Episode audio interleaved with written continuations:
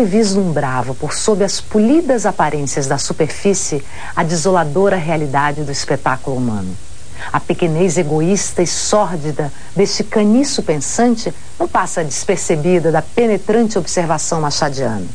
Principalmente na aplicação da justiça numa sociedade que sedimenta sua formação na bipolaridade de senhores e escravos. Nesse conto dos menos velados na imensa galeria de suas obras, veremos o funcionamento do júri popular à volta de um personagem, Antônio do Carmo Ribeiro Lopes. O Lopes, primeiramente, é jurado que compartilha com seus pares a sorte da culpa ou da inocência do eventual delinquente. Depois, é réu, passivo e coerente, à espera da indulgência de seus julgadores. A voz do narrador tece a história, fazendo repontar o pragmatismo astucioso do Lopes, que, trocando em miúdos, é o mesmo cinismo que a certeza da impunidade garante a muitos de nossos contemporâneos, tão desonestos como Lopes. Uma noite, há muitos anos, passeava eu com um amigo no terraço do Teatro São Pedro de Alcântara. Entre o segundo e o terceiro ato, da peça A Sentença ou o Tribunal do Júri. Só me ficou o título. E foi justamente o título que nos levou a falar da instituição e de um fato que nunca mais me esqueceu. Fui sempre contrário ao júri, disse-me aquele amigo. Não pela instituição em si, que é liberal, mas porque me repugna condenar alguém. E por aquele preceito do Evangelho. Não querais julgar para que não sejais julgados. Não obstante, servi duas vezes. O tribunal era então no antigo Aljube, fim da Rua dos Ourives princípio da ladeira da Conceição. Tal era meu escrúpulo que, salvo dois, absolvi todos os réus. Com efeito, os crimes não me parecem provados. Um ou dois processos eram muito mal feitos. O primeiro réu que condenei era um moço limpo, acusado de haver furtado certa quantia, não grande, antes pequena, com falsificação de um papel. Não negou o fato, nem podia fazê-lo.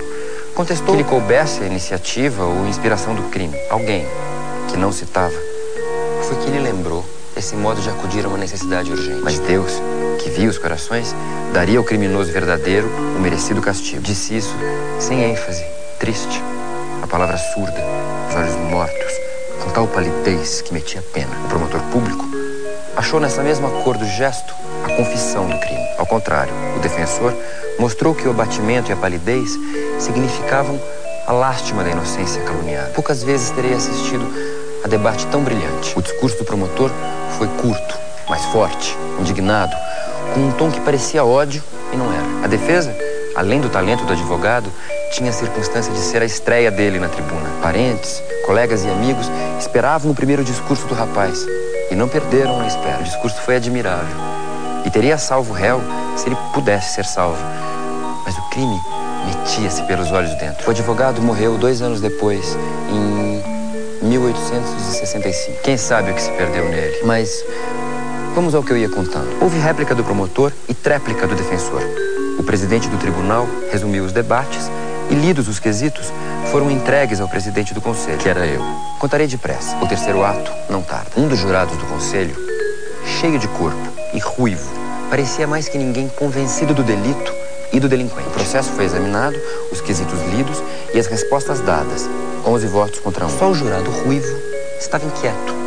No fim, como os votos assegurassem a condenação, ficou satisfeito. Disse que seria um ato de fraqueza, ou coisa pior, a absolvição que lhe dessemos. Um dos jurados, certamente o que votara pela negativa, proferiu algumas palavras de defesa do moço. Ruivo, chamado-se Lopes, replicou com aborrecimento. Como, senhor? Mas o crime do réu está mais que provado. Deixemos de debate, disse eu. E todos concordaram comigo. Não estou debatendo. Estou defendendo o meu voto. O crime está mais que provado. O sujeito nega porque todo réu nega. Mas o certo é que ele cometeu a falsidade. E que falsidade? Tudo por uma miséria. 200 mil réis. Suje-se, gordo. Quer sujar-se? Suje-se, gordo. Suje-se, gordo. Confesso-lhe que fiquei de boca aberta. Não que entendesse a frase, ao contrário. Nem a entendi, nem a achei limpa. E foi por isso mesmo que fiquei de boca aberta. Caminhei e bati a porta.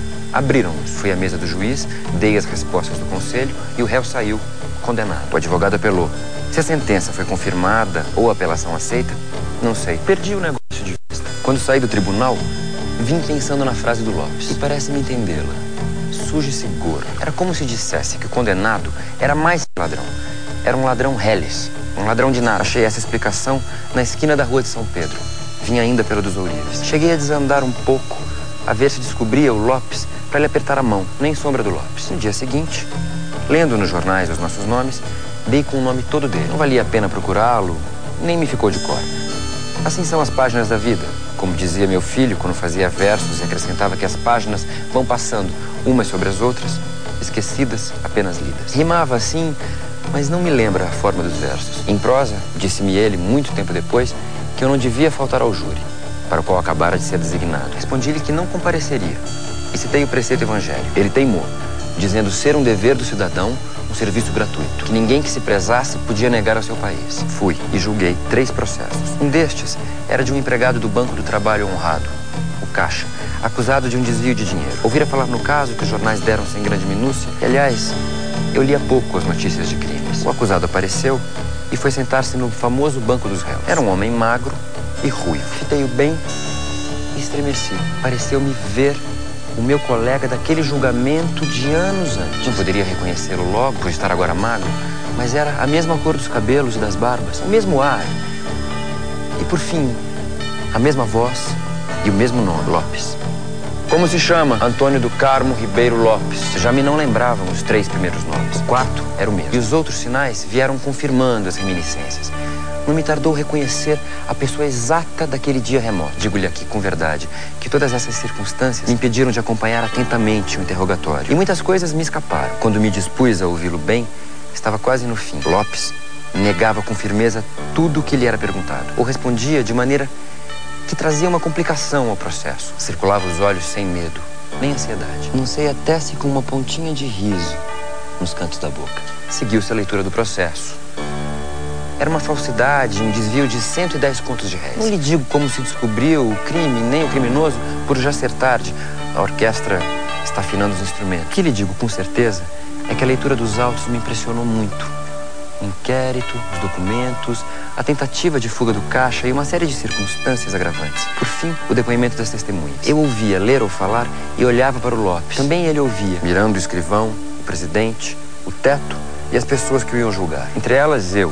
Quando olhou para mim, não me reconheceu.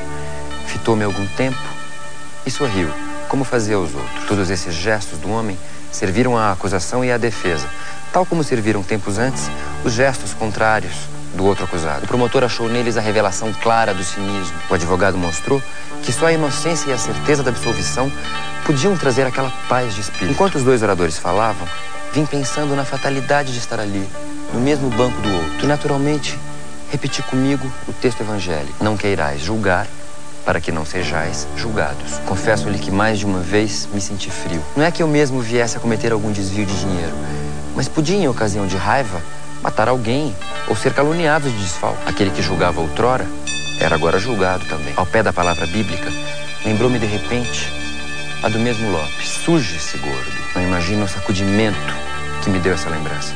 Evoquei tudo o que contei agora. O discursinho que lhe ouvi na sala secreta, até aquelas palavras. Suje-se, gordo. Vi que não era um ladrão reles, um ladrão de nada. Sim, de grande valor. O verbo é que definia duramente a ação. Suje-se, gordo. Queria dizer que o homem não se devia levar a um ato daquela espécie sem a grossura da sombra. A ninguém cabia sujar-se por quatro patacas. Quer sujar-se? Suje-se, gordo. Ideias e palavras iam assim enrolando na minha cabeça, sem eu dar pelo resumo dos debates que o presidente do tribunal fazia. Tinha acabado. Leu os quesitos e recolhemos-nos à sala secreta. Posso dizer-lhe aqui em particular que votei afirmativamente. Tão certo me pareceu o desvio dos 110 contos. Havia, entre outros documentos, uma carta de Lopes que fazia evidente o crime. Mas parece que nem todos leram com os mesmos olhos que eu li. Votaram comigo dois jurados. Nove negaram a criminalidade do Lopes. A sentença de absolvição foi lavrada e lida e o acusado saiu para a rua. A indiferença da votação era tamanha que cheguei a duvidar comigo se teria acertado. Podia ser que não. Agora mesmo, sinto uns repelões na consciência. Felizmente, se Lopes não cometeu deveras o crime, não recebeu a pena do meu voto. E essa consideração acaba por me consolar do erro. Mas os repelões voltam. O melhor de tudo é não julgar ninguém para não vir a ser julgado. Suje-se gordo, suje-se magro, suje-se como lhe parecer. O mais seguro é não julgar ninguém. Acabou a música. Vamos para as nossas cadeiras.